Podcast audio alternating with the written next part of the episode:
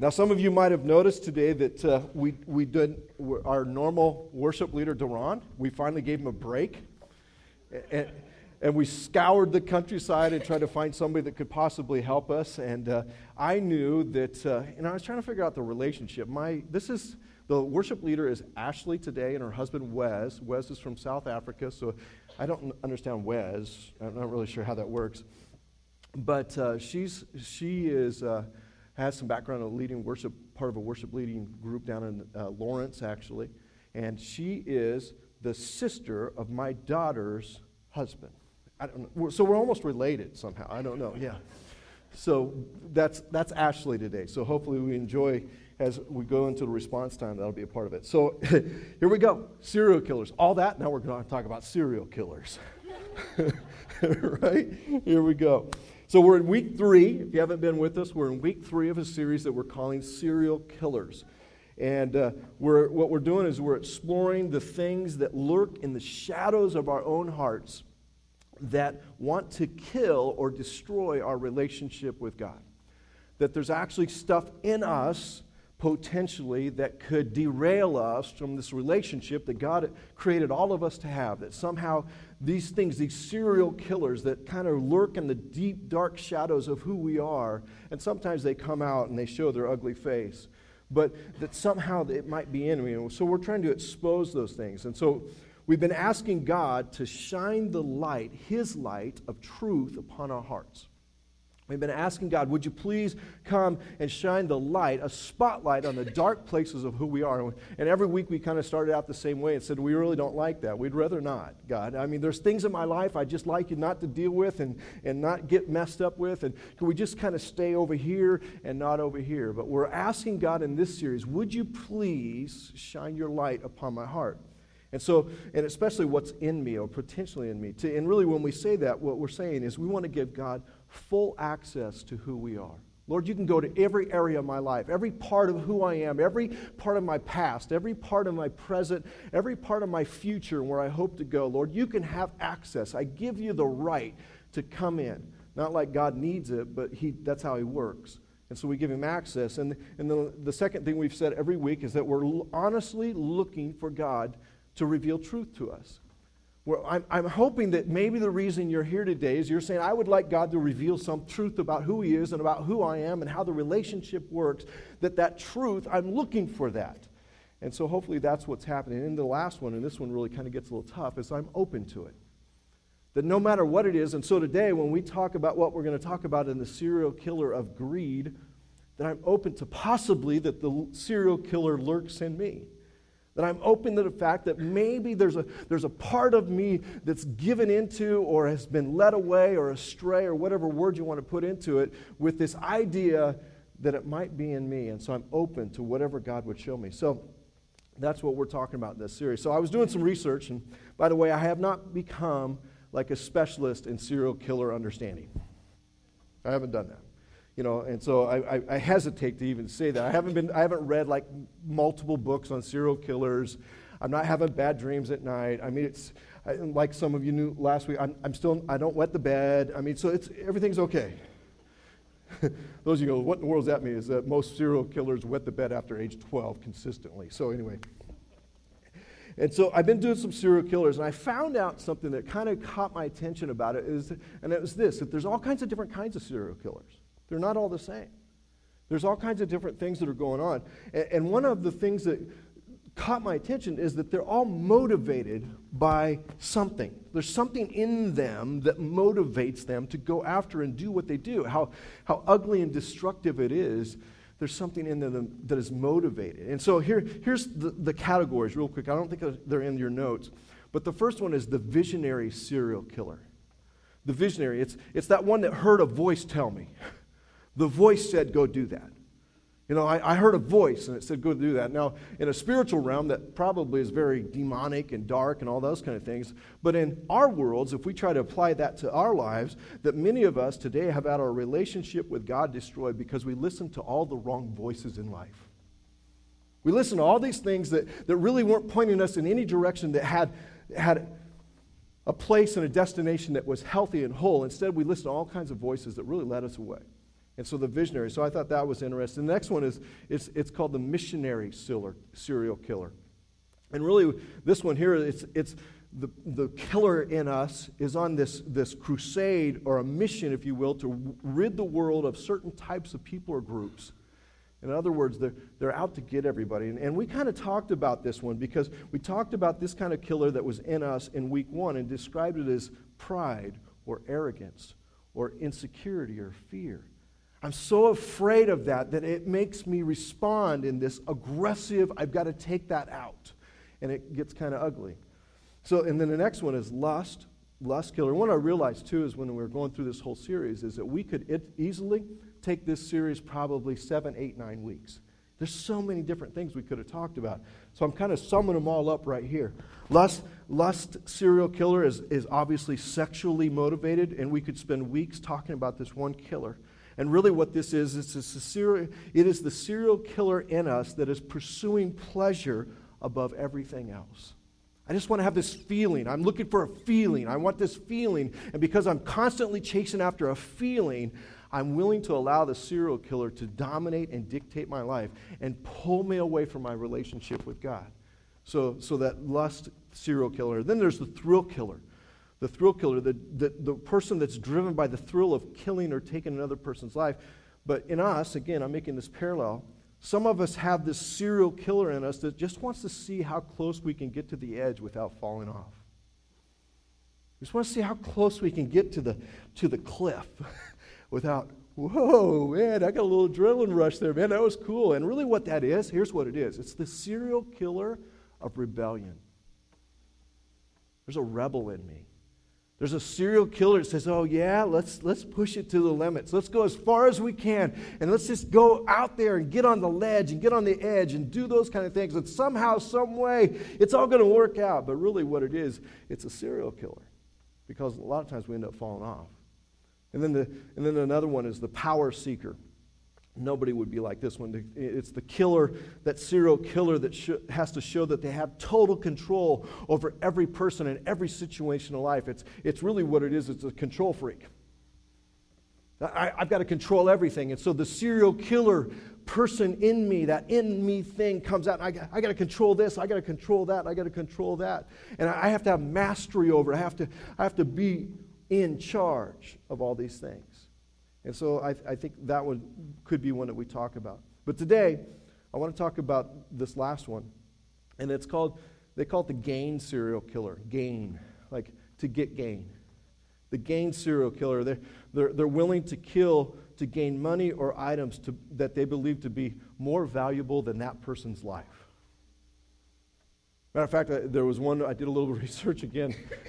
I have to keep saying this because I just want you to know I'm not a serial killer research specialist read books. That's just not me. You know, I mean, I don't even watch that many shows like that. Now, and so, so what, and some of you maybe remember there was a female serial killer years ago that was a prostitute and she was killing the guys. She would go out, and the reason why, she was going to rob them. She did it again and again and again and again and again. And that serial killer, that part of it is in this right here. So, really, what we have is this idea that I'm going to gain something, I'm going to get a hold of something, and it's really greed, is what we're talking about. So, how many, I'm just curious, how many of you have ever watched the show American Greed? Okay, American Greed. How many of you it like every day? All right, let's pray right up here. Lord. no. I mean, American Greed is one of those weird kind of shows that sucks you in, and, and there's always there's always the, the villain, you know, and there's always the victim, you know. And the victim is, is that person that thought and trusted that this was all good and it really wasn't. And most of the time it was some guy that was slick speaking and slick talking, and he kind of had the, the look and the attitude about him, and he was going to take on everything, and he was going to make these huge risks and do all this kind of stuff. And, and it's some kind of Ponzi scheme or something was going on. And before you know it, people were losing money, losing, I mean, tears are streaming, and they were doing stuff to people that people should have never had done to them. I mean, and so you watch that, you ask yourself the question: It's what kind of people could do this? How could they get to that point that, that they just thought that? And really, what had happened is that greed, literally, like the show says, took over. The serial killer of greed got a hold of their hearts, and some of them, I've watched a couple of them. They, I mean, they'll take people's lives. I mean, they'll, they'll, get to the point where it actually it isn't just I'm going to take money or things or stuff. It's it's now it's getting to the point where it's got man, I got, I got to get rid of this person because they're going to interfere with my business, and so they got to go after it. And so it's kind of weird. And here, here's what I thought was weird about it: the whole idea of American greed and the fact that we so many of us raised our hands and we watched it is because greed in a funky kind of way is at times an American approved serial killer. Hear me out. It's kind of weird because in some ways we all go, greed, yeah, man, that's ugly. But at the same time, we applaud people that are greedy. Man, they're going for it. They're getting it. They're, man, they're making it. They're, they're doing it. And, and we got this kind of double edged thing going on where we applaud the very thing that we know is not necessarily always well. It's the American way to get some to get ahead, to, to make, make your spot, to put your stake in the ground, to do that. And that's it. And, you know, we kind of applaud this, but at the same time, we know, man, there's probably something wrong with this. And so it's kind of weird how you try to talk about it because when you start talking about this particular topic, what I realize a lot of times is everybody starts checking out. Not me, not me, not me, not me. And we're going to talk about that in just a second. Not me. And so we, we kind of got to wrestle with this. So let's try to profile the serial killer today. Let's try to profile this idea of a serial killer of greed. Here, here's the first part it's a biblical definition. And these are all biblical ideas and thoughts that go with greed. And it is a longing, it is an eagerness, it is a desire, it is a passion, it is a lust that is in us to get or gain wealth or stuff for ourselves. Okay? I mean, that's if you just kind of go all the way through Scripture, and you try to identify what, what does the Bible say about this one idea of greed. That's kind of the simple answer right there. And then if you take it a little bit further, the Bible describes it as things like a love for money. In other words, what that means is I'm actually, I have a passion to hug, love, and interact with money or whatever money can do. And so there's this passion part. And then and here, another term that is in the scriptures that describes it is the funky word covetousness. Covetousness, which basically means this I want something I don't have. I just want. There's this wanting in me, this, this wanting something that I don't have. And, and, so, and, it, and it burns in me, it stirs in me. There's a desire that goes with this. And then there's, there's idolatry, which is really kind of a weird thing to think about. How does idolatry part of greed. And really, here's how it works is because the stuff, the dollars, the things, or whatever it may be, become gods in my life, and to the point that I worship them as being most valuable and important. And so it becomes an idol to me. I actually, I actually take God and slide him off to the side, and I exalt this material thing, this, this stuff thing in its place, and it becomes then an idol in my life. And so Scripture calls it idolatry. And, maybe my favorite is called Filthy Lucre. I just like to say it. Filthy Lucre. Filthy Lucre. I'm trying it. It's really kind of fun. Filthy Lucre. I thought it was fun anyway. Filthy Lucre. And filthy lucre works something like this. You can't call somebody filthy lucre. You know, it's like you filthy lucre. You can act with by you can act going after filthy lucre, which means this is you're trying with dishonest means to get ahead. All right? That's basically what that means. You're going you're gonna cheat on your taxes. You're going to twist your, your time card. You're going to do, I mean, you're going to do all these different things. And it's considered when you do that, the gain that comes from that, filthy lucre, which is an old t- King James term, by the way. It's just, say it again filthy lucre. This is fun, isn't it? All right, anyway. Nothing else you'll remember today other than filthy lucre. You go rock, walk around, filthy lucre. You can't call somebody that, but it's just fun to say it like that. Anyway, so, so that's, that's the biblical definition. A dictionary definition is an excessive desire to acquire or possess more than what one needs or deserves.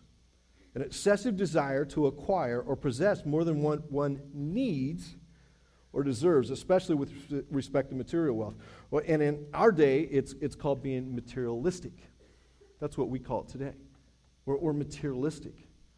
I mean, and by the way, I don't know if you realize this, but just kind of a, you know, bells go off, lights go on, that probably in the world, we are the number one materialistic country in the world. We win. you know? I, it, so it's kind of not like this great thing that we'd like to say, hey, great, we got this. I mean, because we are probably, if any other of these things, I mean, obviously we talked about pride, we talked about anger, we talked about this thing. This thing here kind of rubs close to home for us because that's where we live. This is part of who we are. And so this desire to acquire. And then, eh, so it's called being materialistic. I found this in an Urban Dictionary describes it as this the act of caring more about the things the act of caring more about things than people, and judging yourselves and others on the cost of your stupid things. That's like that. The stupid things. And basically, what that means is you're materialistic when your major concerns in life are all about things like a new, the new and greatest, latest new phone, the fastest laptop, the, the, the fanciest app, outfit. You know, I mean, you, you, you got it going on, and it's, it's all about that or it's the new car, the, the bigger house, whatever it might be, and you think that these material things, these possessions, are the most important things in your life. Now, what I've learned about us, though, is we will say, no, that's not true, but our behavior will not say the same thing. That's the reality. We'll say, nah, ah, not me, I, that's not me. But my behavior and how I do life says something totally different. And so we got this thing going on where, where maybe this definition, this greed thing, it might be closer to the home of who, my, who I am in my heart that I really want to acknowledge. And again, this is maybe one of those harder ones. So, what, what about Jesus and the serial killer? What about Jesus and the serial killer of greed? See, Jesus spoke more about the dangers of being controlled by a desire for gain than anything else he ever talked about. Hands down. Hands down, Jesus talked more about this one topic than he did any other topic. And you're probably like, well, why would he do that? The reason why he would do that is because he knew that this one thing could become the greatest destructive force in your life in regard to a relationship with him. Why? Because it becomes an idol. Why? Because I'm wanting things instead of Him. I'm, I'm looking for him, those th- things in my life to provide the needs or wants and desires in my life. I, I, and so I'm pushing God to the side. And so Jesus constantly is talking about this idea that, hey, let's talk about this. Let's talk about this. Matter of fact, listen to what He said on one occasion. It says in Luke 12, He said, Then someone called from the crowd, Teacher, please tell my brother to divide our father's estate with me. And Jesus replied, Friend, who made me judge over you to decide such great things as that? And he's like, I mean, seriously? And then he goes on and he answers and he says, Then he said, Beware, guard against every kind of greed. Every kind of greed. Life is not measured by how much you own. And that was his instruction. Then he goes from there and he goes into a parable and he starts talking a lot more about this and he, and he tries to explain it. And I encourage you to go read that later on. This, this parable that he talks about a guy that had all these things and his answer, what he tried to do with it, and what he's seen as his purpose in life and all these kind of things. Uh, just look at it. And so there's some things I think we can draw these few verses real quickly. The first one is this is that greed will create drama in our relationships. Greed will create drama in our relationships. Notice what happened in those few verses. Somebody came up to the crowd and he said, Hey, my brother's an idiot and he's stealing from me. Go tell, tell him to tell my dad to give me all that I want. Nobody's ever experienced anything like that in your life, right? Where you got in a family argument about finances?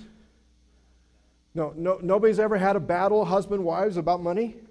Exactly. I mean, it just doesn't happen, does it? Yeah, it happens because greed, I want, gets in the middle of our relationships and it creates drama. And so there was this huge fight in the family over the money. And so, a lot of times, you can tell if you have greed circling, this serial killer of greed circling, if all of a sudden there's conversation after conversation and argument after argument in your family or in your home or wherever about money. Because that's just what it does. It just creates that. It stirs that. It, it stirs that within us. The second quick observation is this is that greed deserves a double warning. Greed deserves a double warning. Jesus said, Beware. And he followed it up with a double warning guard. Guard against these things. And really, what he was saying, he, he was saying, Watch out and be ready because this thing's lurking. He said, Watch out and be ready because this thing's lurking in the dark places. It's, it's trying to get you right now. Watch out. Be on your guard. And maybe he was thinking of a serial killer lurking in the dark. And Luke chapter 9 says that Jesus speaking, and what do you benefit if you gain the whole world, but you uh, but are yourself lost and destroyed? What do, you, what do you gain? If you get everything and you don't, you don't have anything with relationship to God, what do you really gain in life? And so he said, watch out, watch out, beware of this, because it really, really could cost you a lot. See, if you're chasing after the wrong things in life, it's going to eventually turn around and bite you. That's what he's saying. You know, if, if you go start chasing after pit bull type dogs all the time in your neighborhood, eventually you're going to get bit. You know, and so look at this next verse. 1 Timothy chapter 6 it says, People, excuse me, 1 Timothy chapter 6, but people who long, there's that desire, to be rich fall into temptation and are trapped by many foolish and harmful desires that plunge them into ruin and destruction. For the love of money is the root of all kinds of evil. By the way, it isn't money. Money isn't the problem, it's the love of money. So don't, you don't want to confuse that because a lot of times people say, well, money's bad. No, it's not that because, because it isn't the money, it's the love that I have for these things. All right? And so, and some people craving money, craving, have wandered from true, the true faith and pierced themselves with many, with many sorrows. And I was, I was trying to envision this, this verse of what that looks like. You know what it looks like is, you ever, you ever walked on thin ice? You ever done that? It scares you. I mean, it freaks me out. I remember one time I was hunting, and I was out, and I, I, I had hit a deer. I mean, I was harvesting. How's that? I was harvesting. I, I was harvesting, and and the deer, this is uh, no joke, the deer ran away, left a nice little cracker trail. so, so I could follow this deer. And I followed it for a half a mile or so, and and, and finally, finally it, it went down. It was ready to be harvested. The problem is, is it did it on a pond. It was cutting across. I was like, there it is. It's like 40 feet out in the middle of this kind of pond, creek kind of situation. I'm like, I'm going to go get that. So I, this is what I did. I stepped down on the ice. You know, I'm looking around. I'm like, there's nobody here. I don't know how deep this is. I'm like,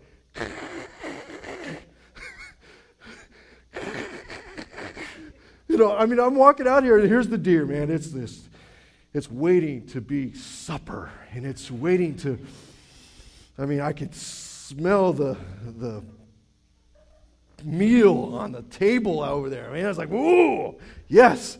Take another one. I could feel myself going down. I mean, the whole thing, it isn't like a part of it. I mean, the whole pond is just going, so I freeze. I'm thinking, deer or drowned? deer or drowned? I left the deer. I couldn't do it. I tried. Even, I was trying to throw stuff out with a little rope, trying to snag it and do all kinds of stuff. It ain't happening. But my thought was, that's a lot like what happens with this whole greed thing. Is that there's something out there in the middle of this pond in the ice, and it's thin ice, and I want to take these steps. I'm going to go for it. And we get out there and we plunge, if you will, through the thin ice. And we find ourselves in a spot we never wanted to be. So, here's, so what will happen is greed will cause you to fall down and be trapped and plunge into the dark place. Greed will cause you to lose your way and wander from your relationship with God. See, God, it, it's, it's actually a spiritual thing.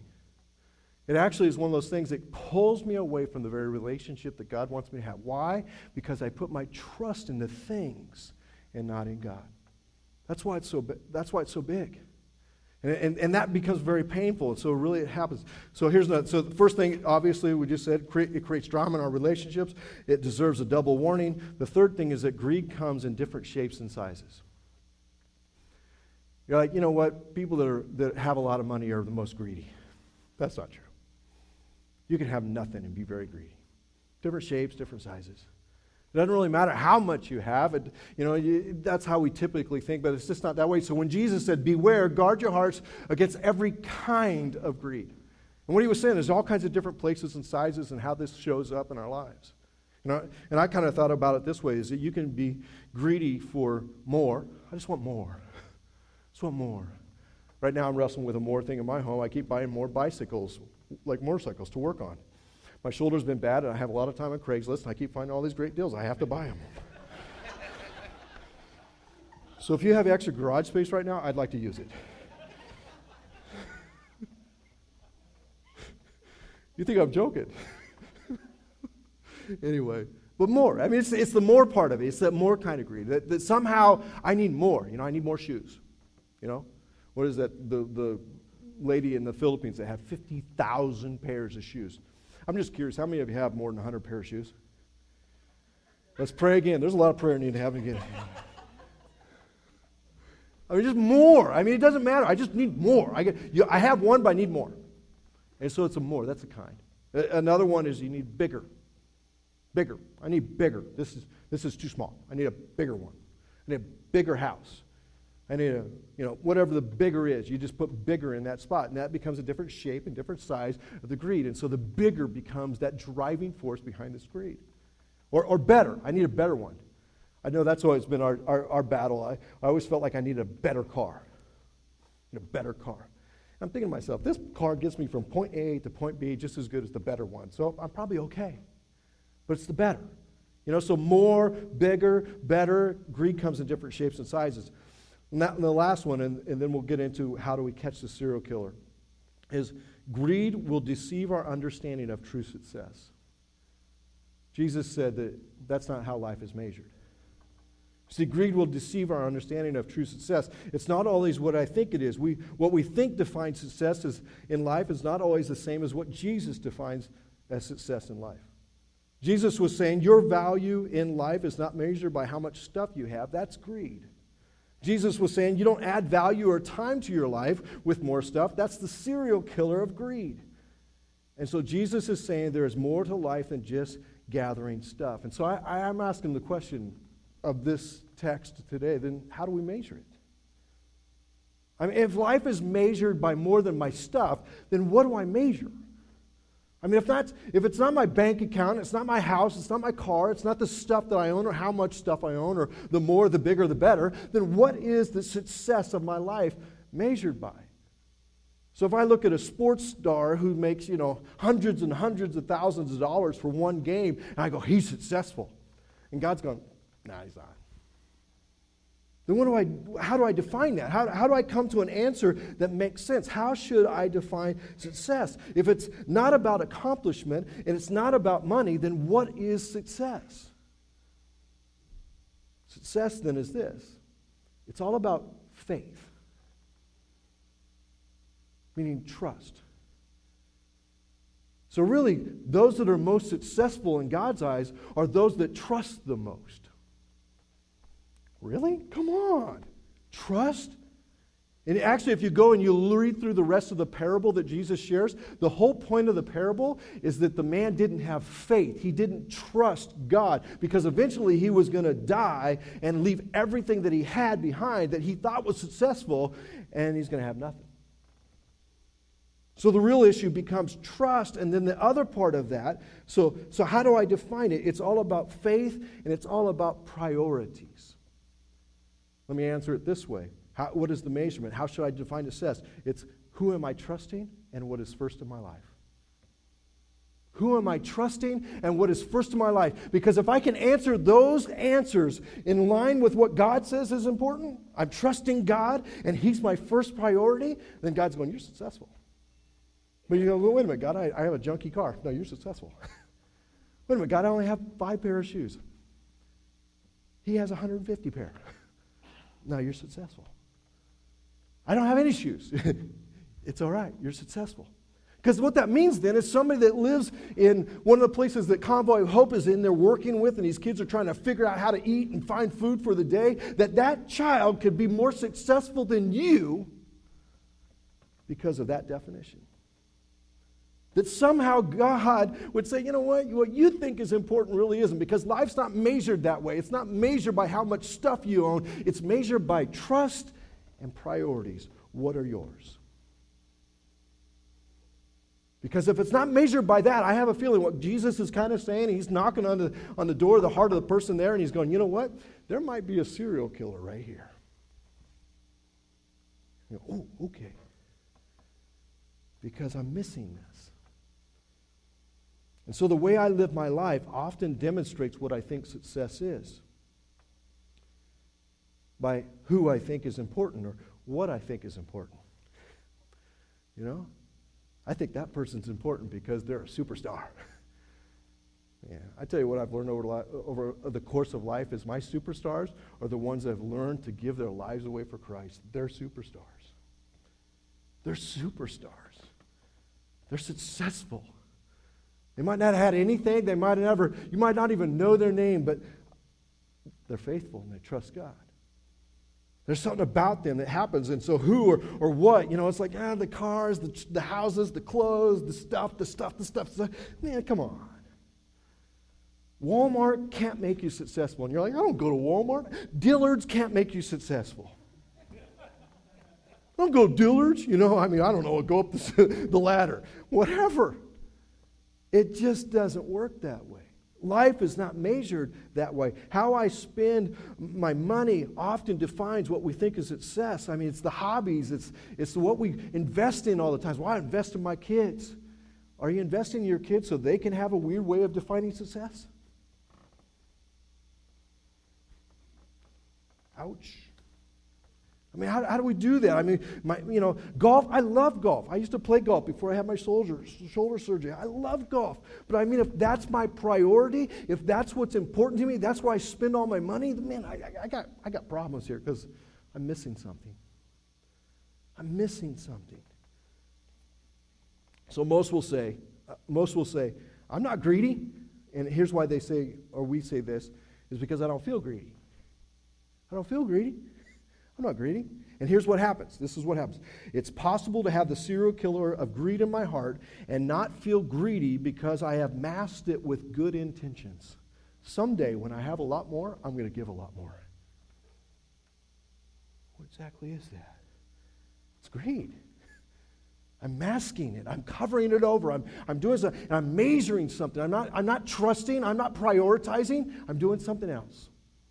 So Jesus is challenging that. So let me close and kind of wrap this up here real quick. How do I catch a serial killer of greed?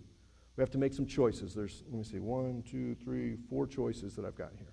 First one is this is choose to prioritize giving to the things of God as number one. I'm not standing up here because the church wants you to give to the church. I'm standing up here because what that does is it places God on the throne of who He is. It places the kingdom of God above everything else, and you realize that the number one priority in your life needs to be giving to the things that God thinks are important. You know what God thinks is important? Eternal things. And so I'm going to, I'm going to prioritize, prioritize giving to the things that, uh, of God is number one. I'm going to choose to recognize that everything I have belongs to God, and I choose to give a percentage of my income right up front to honor God. Before I worry about my things, I'm going to honor God with everything. Lord, it's all yours. I'm going to prioritize that. Luke 12 says, Seek the kingdom of God above all else, and he will give you sometimes what you want. Everything you need. Everything you need. Second one is this choose a plan to stop making bad financial decisions. This says anybody can raise your hand, your foot, and your arm, and everything else and say, I've made one bad decision in my life financially. Just one. Anybody? Okay, most of you are honest. But we, we, we've done that. And so you got to choose a plan to stop making bad financial decisions because greed makes you risk more than you should. And so we need to start the process of doing what leads to financial freedom. We need to start thinking differently with a plan. Financial freedom doesn't just happen, you need a plan. So let me give you a real quick plan, all right? Here it is act your wage. These aren't in your notes. Act your wage. Don't act their wage, act your wage. okay? Act your wage get out of debt, get out of debt, create margin. What's that mean? It means if things happen, you can afford to have something happen because you've saved a little bit, all right? Create margin. And then also, if not, go and read this book, The Blessed Life. I'm just going to throw it out there. Go read the book, The Blessed Life. The Blessed Life. Third one choose to move your personal pride line. In other words, move your pride line that says, I have to have 50 pairs of shoes that I can live with five. I know that's hard. Let me say it again. Choose to move your personal pride line. You know, instead of 50 pairs of shoes, I can live with five. You choose to move your personal pride line. When the serial killer starts saying you deserve better, you need more, you should have a bigger one, choose to be satisfied with what you have. Who cares what you look like? Swallow your pride and elevate God. It's called contentment. It's called contentment. Scripture says in 1 Timothy, true godliness with contentment is great wealth. After all, we brought nothing with us, and when we came into the world, and we can take nothing with us when we leave. So if we have enough food and clothing, let us be, what's it say? Content. Let us be content. So, how do we do that? Because that's a great question. How do we do that? It has to do with sufficiency. Sufficiency. And the sufficiency has to come from God, meaning I don't see myself as the one that's sufficient. God is sufficient. He meets my needs. And so I, I begin to understand, meaning anything beyond food and shelter is more than what I need. And God is allowing me then, if I have more, to use it for His purposes. Big idea. 2 Corinthians 9 says, And God will generously provide all you need. Then you will always have everything you need and plenty left over to what? Share with others. Last thing is this choose to give something away to the poor. When the serial killer comes lurking and knocking on the door of your heart, the best thing you can do is give something away. The best thing you can do is give something away. Luke 12 says, Sell your possessions and give to those in need. This will store up treasure for you in heaven. Your treasures will be safe. No thief can steal it, and no moth can destroy it. So the answer is choose to prioritize giving to the things of God is number one. Choose a plan to stop making bad financial decisions. Choose to move your personal pride line. Choose to give something away to the poor. So here's the close as I invite the worship team to come up. I want to challenge you this week. I want to dare you, actually. Can I dare you? I want to dare you.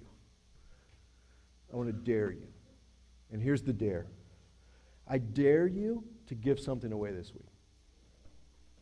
I dare you. Something that's maybe a little bit valuable to you, something that you kind of think is important to you, give it away. I dare you. Just give it away. Just give it away. Not because it's, it's clutter and it's junk in your life, but because it is valuable and you just want to kind of test the waters to how much this might be gripping you. Give something away. Number one. Second dare I have for you is this give an offering. Maybe you've never done it. You come to church, you kind of go through the just just give. Not not again because God doesn't need the money. God is looking for trust. Just give something. Just just do it. Last one is this: is I dare you to test God in tithing. I dare you for the next 90 days to see, because you know what? God said one time and one time only in Scripture, test me. You know what He said, test me with? Your finances. Test me with your finances. Why? Because He was trying to deal with something that has the destructive capabilities of destroying our relationship with God. Test me. Test me. Heads bowed, eyes closed. Lord, today, each and every one of us, Lord, we need to beware, it says, and guard our hearts against all kinds of greed. Lord, each one of us. Lord, if you're, if you're here today and you're saying, you know what, Pastor, I, I, I know I've been struggling with some greed. I've, I've been struggling with that. And, and I know that God is wanting me to, to live in a different way, in a different place, in a different attitude, in different priorities, in different faith that I've been living. And you're speaking to me I need to make a decision today, and it's me. Would you just simply raise your hand right now and say, It's me. It's me. Yeah, yeah. Thanks. Thanks. Lord, I pray for every person that raised their hand today. Simply ask this Lord, would you forgive us for allowing anything to take your place in our lives? And Lord, may we make ourselves wholly available for you. May you be the priority. May you be where we put our trust, Lord, and nothing else but just you, God. Let it be so. In Jesus' name, amen.